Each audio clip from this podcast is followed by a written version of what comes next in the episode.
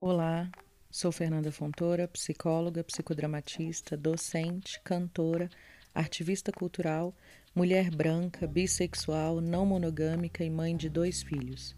Estou aqui pelo Espiral Criativo como idealizadora do Tem Livro Bolando na Mesa, um projeto para ler em voz alta textos que me reviram e compartilhar para mais pessoas. Os textos que me reviram aqui são aqueles que incidem na descolonização de mim e no confrontar a minha branquitude. Os áudios de agora vão se tornando depois em áudios e vídeos editados e produzidos por Rayane Maiari Poesia Encharcada. Grada Quilomba, Memórias da Plantação, Episódios de Racismo Cotidiano, Carta da autora à edição brasileira. Continuação. O livro foi lançado no Festival Internacional de Literatura em Berlim no final de 2008. E a partir daí começou um itinerário de vários anos que eu nunca imaginaria. Londres, Oslo, Viena, Amsterdã, Bruxelas, Roma e Estocolmo passando por Acra, Lagos, Joanesburgo, São Paulo e Salvador, entre muitas outras cidades. Foram precisos dez anos para chegar a Portugal e ao Brasil, onde é publicado simultaneamente, e a sua tradução na língua portuguesa. Foi um caminho longo, e, no entanto, eu sei que não poderia ter chegado antes, nem este, nem tantos outros livros, pois os comuns, gloriosos e românticos discursos do passado colonial, com seus fortes acentos patriarcais, não o permitiram. Mas chega bem a tempo. Este livro é muito pessoal. Escrevi-o para entender quem eu sou e sinto-me profundamente feliz, grata, confesso até extasiada quando penso nas tantas pessoas que finalmente o podem ler numa língua e linguagem na qual se podem também entender e encontrar. Escrevo esta introdução inexistente na versão original inglesa, precisamente por causa da língua. Por um lado, porque me parece obrigatório esclarecer o significado de uma série de terminologias que, quando escritas em português, revelam uma profunda falta de reflexão e teorização da história e herança coloniais e patriarcais tão presentes na língua portuguesa. Por outro lado, porque tenho de dizer que esta tradução é maravilhosamente elaborada, pois traduz um livro inteiro, apesar da ausência de termos que noutras línguas, como a inglesa ou alemã, já foram criticamente desmontados ou mesmo reinventados num novo vocabulário, mas que na língua portuguesa continuam ancorados a um discurso colonial e patriarcal, tornando-se extremamente problemáticos. Assim, as notas de rodapé que comecei por escrever para a versão portuguesa, por revelarem o meu posicionamento como autora e por ajudarem a leitura e a reflexão da própria língua portuguesa, acabaram por ser introduzidas no próprio texto e explicadas no glossário que se segue, por ordem cronológica de ocorrência. Não posso deixar de escrever um último parágrafo, para lembrar que a língua, por mais poética que possa ser, tem também uma dimensão política de criar, fixar e perpetuar relações de poder e de violência pois cada palavra que usamos define o lugar de uma identidade. No fundo, através das suas terminologias, a língua informa-nos constantemente de quem é normal e de quem é que pode representar a verdadeira condição humana. Glossário. Sujeito. No inglês, o termo subject não tem gênero no entanto, a sua tradução corrente em português é reduzida ao gênero masculino, o sujeito, sem permitir variações no gênero feminino, a sujeita, ou nos vários gêneros LGBTQIA, e sujeitos, que seriam identificadas como erros ortográficos. É importante compreender o que significa uma identidade não existir na sua própria língua, escrita ou falada, ou ser identificada como um erro. Isto revela a problemática das relações de poder e violência na língua portuguesa e a urgência de se encontrarem novas terminologias. Por esta razão, opto por escrever este termo em itálico, sujeito. Objeto. Object assim como subject, é um termo que não tem gênero na língua inglesa. No entanto, a sua tradução corrente em português é também reduzida ao gênero masculino, o objeto, sem permitir variações no gênero feminino, a objeta, ou nos vários gêneros LGBTQIA, ex objects, expondo mais uma vez a problemática das relações de poder e violência na língua portuguesa e a urgência de se encontrarem novas terminologias. Além disso, parece-me importante lembrar que o termo object vem do discurso pós-colonial, sendo também usado nos discursos feministas e queer para expor a objetificação dessas identidades numa relação de poder, isto é, identidades que são retiradas da sua subjetividade e reduzidas a uma existência de objeto que é descrito e representado pelo dominante. Reduzir o termo à sua forma masculina revela uma dupla dimensão de poder e violência. Por ambas as razões, opto por escrever este termo em itálico, objeto. Outra. Outer é um termo neutro em inglês, ausente de gênero. A sua tradução, em português, permite variar entre dois gêneros, a outra ou outro, embora seja parcialmente satisfatório, pois inclui o gênero feminino e põe-no em primeiro lugar, não deixa de o reduzir à dicotomia feminino versus masculino, menina versus menino, não permitindo estendê-lo a vários gêneros LGBTQIA, e outros, expondo mais uma vez a problemática das relações de poder e a violência na língua portuguesa. Por estas razões, opto por escrever o termo em itálico e entre aspas, outra. Negra Black, em inglês, é um termo que deriva do movimento de consciencialização para se distanciar radicalmente das terminologias coloniais correntes até os anos 1960, como de negro ou N-word. Comumente, este termo é escrito com B maiúsculo, black, para sublinhar o fato de que não se trata de uma cor, mas de uma identidade política.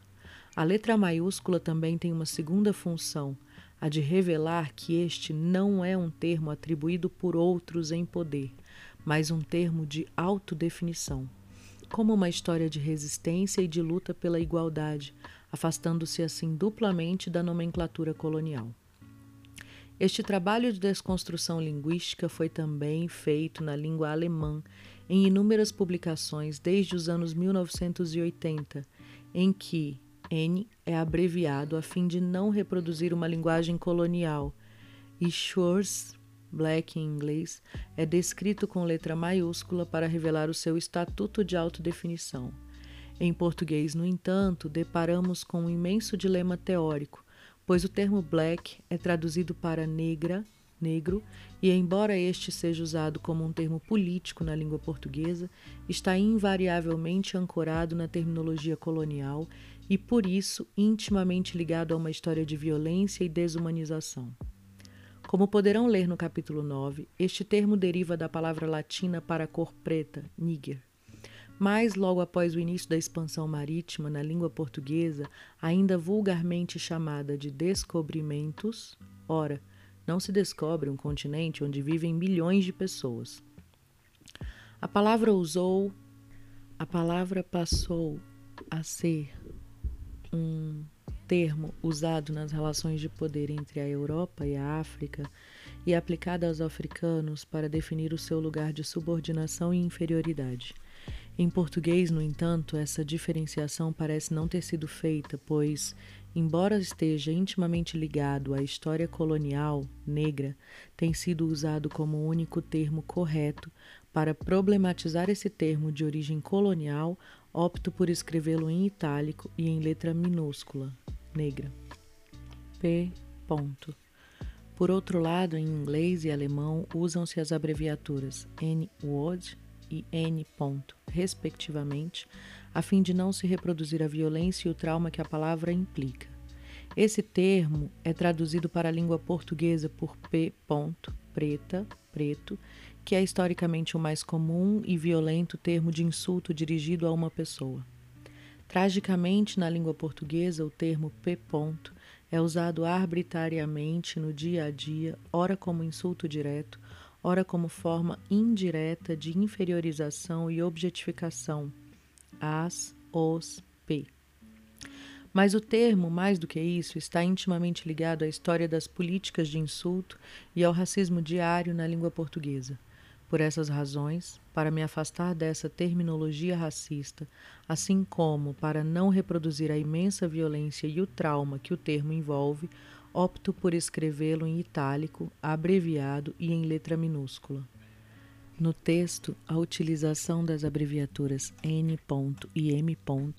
em letra maiúscula é deliberada sempre que se trata de citar as mulheres entrevistadas e de analisar as entrevistas pois trata-se de um trabalho de desmontagem da língua colonial que, ao mesmo tempo, representa resistência. A abreviatura P é utilizada quando cito textos de outros autores. M. Ponto, mestiça, mestiço, M. Ponto, mulata, mulato, C. Ponto, cabrita, cabrito. Na língua portuguesa, nos deparamos quase com a ausência de um termo que não esteja nem ancorado à terminologia colonial, negra, negro, nem à linguagem racista comum, P. Ponto, ou a uma nomenclatura animal. Quanto a esta, confrontamos-nos com uma longa lista de termos frequentemente usados ainda hoje na língua portuguesa, que tem a função de afirmar a inferioridade de uma identidade através da condição animal são termos que foram criados durante os projetos europeus de escravatura e colonização, intimamente ligados às suas políticas de controle da reprodução e proibição do cruzamento de raças, reduzindo as novas identidades a uma nomenclatura animal, isto é, a condição de animal irracional, impuro. Estes termos de nomenclatura animal foram altamente romantizados durante o período de colonização em particular na língua portuguesa, onde são ainda usados com um certo orgulho. Esta romantização é uma forma comum da narrativa colonial que transforma as relações de poder e abuso sexual, muitas vezes praticadas contra a mulher negra, em gloriosas conquistas sexuais que resultam num novo corpo exótico e ainda mais desejável. Além disso, esses termos criam uma hierarquização dentro da negritude que serve à construção da branquitude como a condição humana ideal, acima dos seres animalizados, impuras formas da humanidade. Os termos mais comuns são M. mestiça, mestiço, palavra que tem sua origem na reprodução canina para definir o cruzamento de duas raças diferentes que dá origem a uma cadela ou um cão rafeira, rafeiro, isto é, um animal considerado impuro e inferior. M. Ponto. Mulata, mulato, palavra originalmente usada para definir o cruzamento entre um cavalo e uma mula, isto é, entre duas espécies animais diferentes, que dá origem a um terceiro animal, considerado impuro e inferior.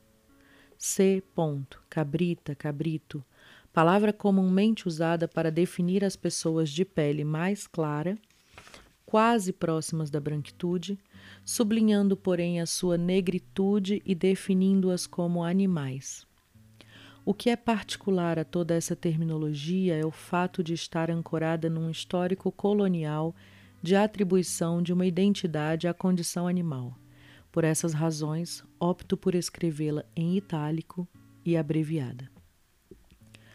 Glossário escravizada, escravizado. Na minha escrita, uso o termo escravizada, escravizado e não escrava, escravo, porque escravizada, escravizado descreve um processo político ativo de desumanização, enquanto escrava, escravo descreve o estado de desumanização como a identidade natural das pessoas que foram escravizadas.